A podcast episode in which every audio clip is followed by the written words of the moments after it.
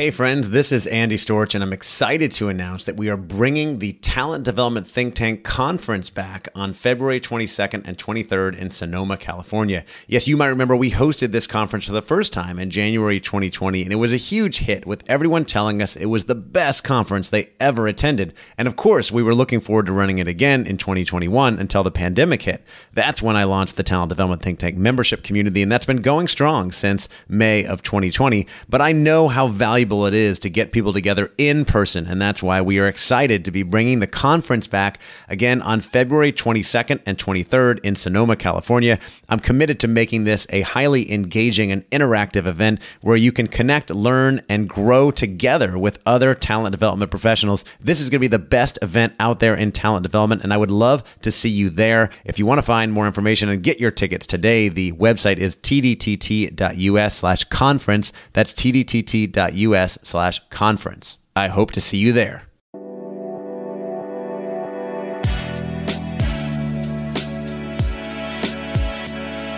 Welcome to the Talent Development Hot Seat with your host, Andy Storch. The show is dedicated to helping you develop the most important part of your organization the people. If you are in HR or talent development, or you just want to learn how to get the best out of your people, then you are in the right place.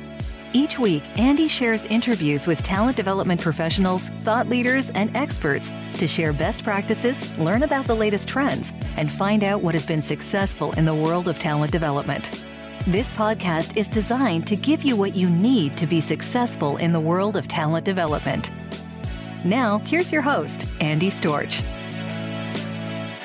Welcome back to the Talent Development Hot Seat. I'm your host, Andy Storch, and I appreciate you joining me for another great episode to help you up your game in talent development. And today is our bonus Q&A episode with Julianne Miles, who is the head of talent at CEVA Logistics. As I mentioned in our last episode, Julianne has been a member of our talent development think tank community for over two years now. She attended our first conference back in January 2020 and then joined the community when we started it in summer of 2020.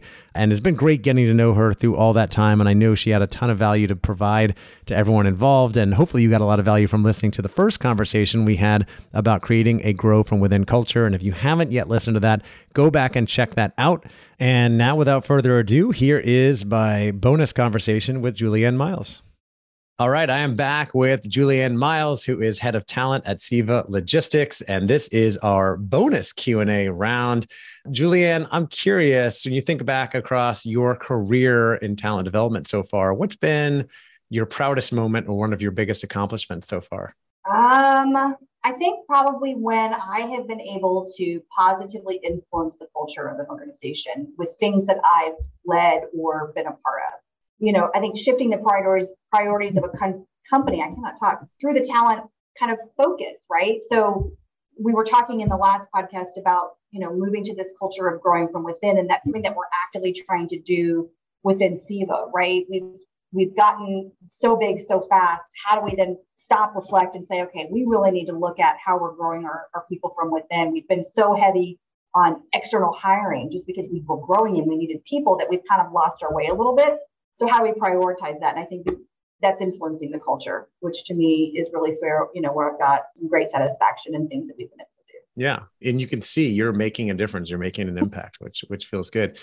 Flip side of that, Julianne, what's been one of your biggest mistakes or failures and what did you learn from it? I saw this question and I was like, I've never made mistakes. What do you um, You're so perfect. I know. I would say when you not engaging stakeholders early enough in a project, kind of mm. having that egotistical mindset to think that I know the answer to everything and that I've thought of everything because this is my job and I'm I'm a professional and an expert, right? Which is like big X wrong.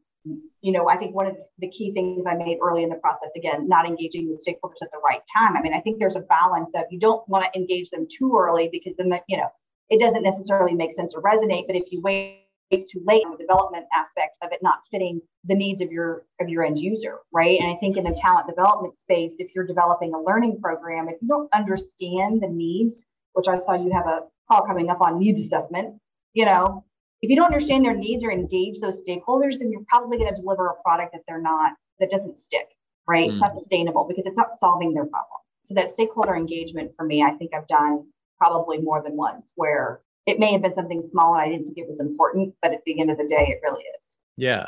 And sometimes you want to like save them time, right? Like I don't need them to get involved. I'll just I'll I know what they need. I'll just knock this out. But then they don't feel like they have input. Right. And then they're like, How dare you, you know, do this? And you didn't ask me, which is exactly how I would feel if somebody did that to me. So mm.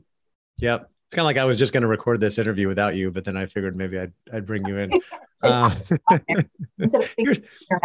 here's, what Julianne would say if she was here. Julianne, what would you say is one of the biggest challenges in talent development today? Uh, I'd say manager and employee focus, trying to find the time. I don't have time.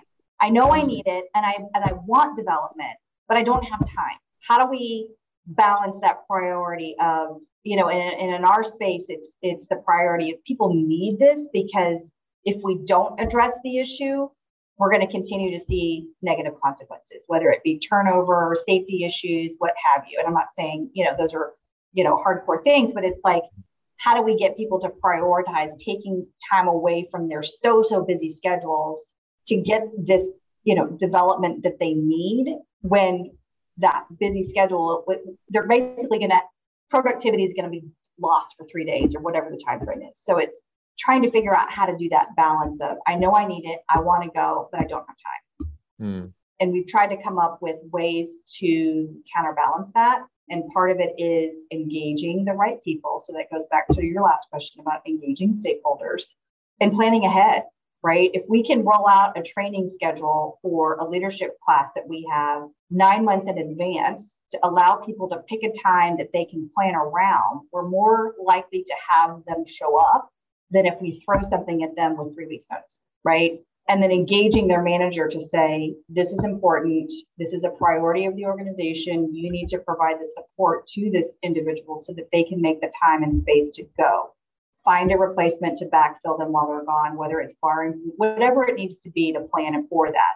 Those are kind of some things that we've tried to, to work with to get around this I don't have time problem that Mm, that makes sense.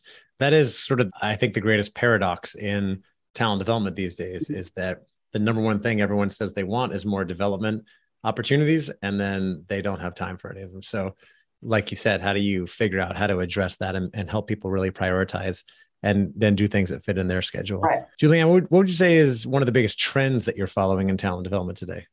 I think creativity and delivery you know really leveraging some of the new things that are available about making training engaging and learning engaging you know even just your basic e-learning is not what it was three years ago. There's so many things that are out there that can make it more exciting and engaging to a, to an end user. So we've got a great team here that do a lot with media. We're leveraging podcasts to kind of educate internally. We've got some high production videos that they've been able to produce, which is kind of changing the face of what learning looks like.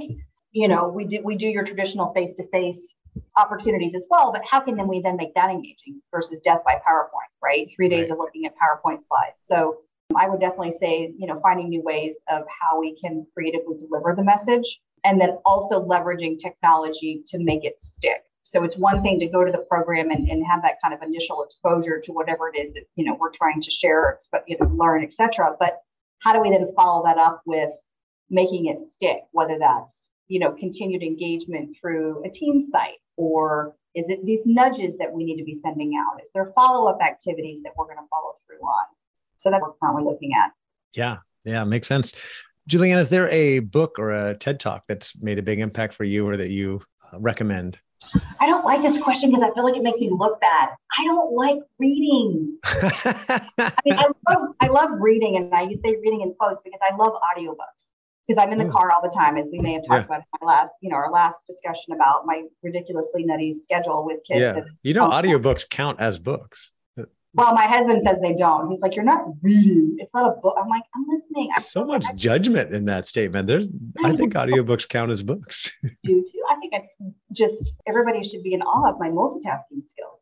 But anyway, I don't like to read or listen to books about development. I like real life right? So I mm. think of things like the talent development think tank community. That's where I learn and find value in these things. So when you say, you know, is there a book or a TED talk that's yeah. me? No, because I haven't read one, nor have I watched a TED talk. But the, you know, the think tank is what does that for me, and that's where I get the influence. I like that. You know, just to be clear from a mindset perspective, it's not the question that makes you look bad, it's how you decide to answer the question. so instead of saying, Hey, I don't read books, you could just say, Listen, I get a lot more value from networking and connecting with other people in the space. So I focus my time on that. I don't need your silly books. I just need the think tank. If you can take any book and turn it into a conversation, I'm there. I just, to me, it's more real and it's more relevant when I'm yeah. engaging with a person one on one or in a group yeah. setting versus reading something and then trying to figure out what they're trying to say and how does yeah. that fit into my yeah so I'm with you. I, I do like to read books, but I think I and listen to podcasts, but I still think I learn the most just from talking to other people who are doing right. the things, right? That's where you get a lot of value being a social person myself. Okay, last question for you, Julian, for those out there, others in talent development who are looking for ways to advance their career and achieve more success. Uh, what's one more piece of advice you would give?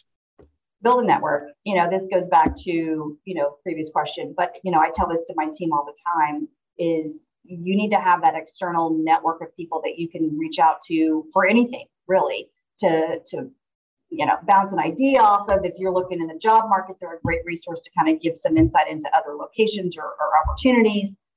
It's just to me that's the most valuable thing you can have is a network of people to help you in whatever way you need help with. The other thing i'll add is and, and i'll say this again is knowing control versus influence right? Don't spend time on things that you can't influence or control. Spend more times on, you know, the things that you can control so that you're not getting frustrated um, trying to make changes where change can't be made. I like that. Focus your energy on things that are within your control.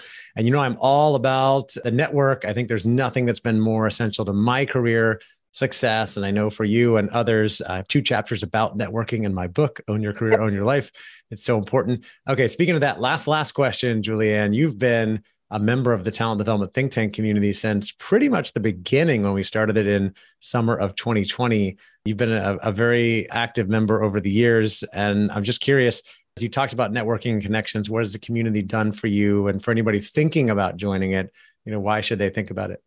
I feel like it's really made me a deeper practitioner, if that makes sense. Hmm. I think about where I was when I joined the community and I was, I don't want to say dipping my toe in the deep, you know, kind of in the talent space. I'd done so much in recruiting. I was on the early side of my talent development career and really just holistically talent career that the, the community really opened up my eyes to so many different facets that I hadn't thought about or considered.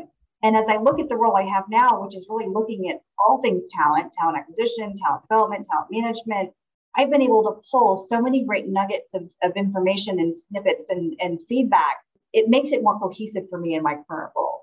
Um, I can get a little bit of something from everybody, whether it's, hey, has anybody ever worked in, was the question I asked the other day? I forget now, but the Slack group has been really helpful to me because I ask questions and ask for feedback all the time onboarding who's done onboarding? What are some of the key yeah. things you look from an onboarding perspective? Or skills matrix has anybody successfully implemented this in your organization? Because i need to pick your brain you know stuff like that. To me it's i'm not starting from ground zero.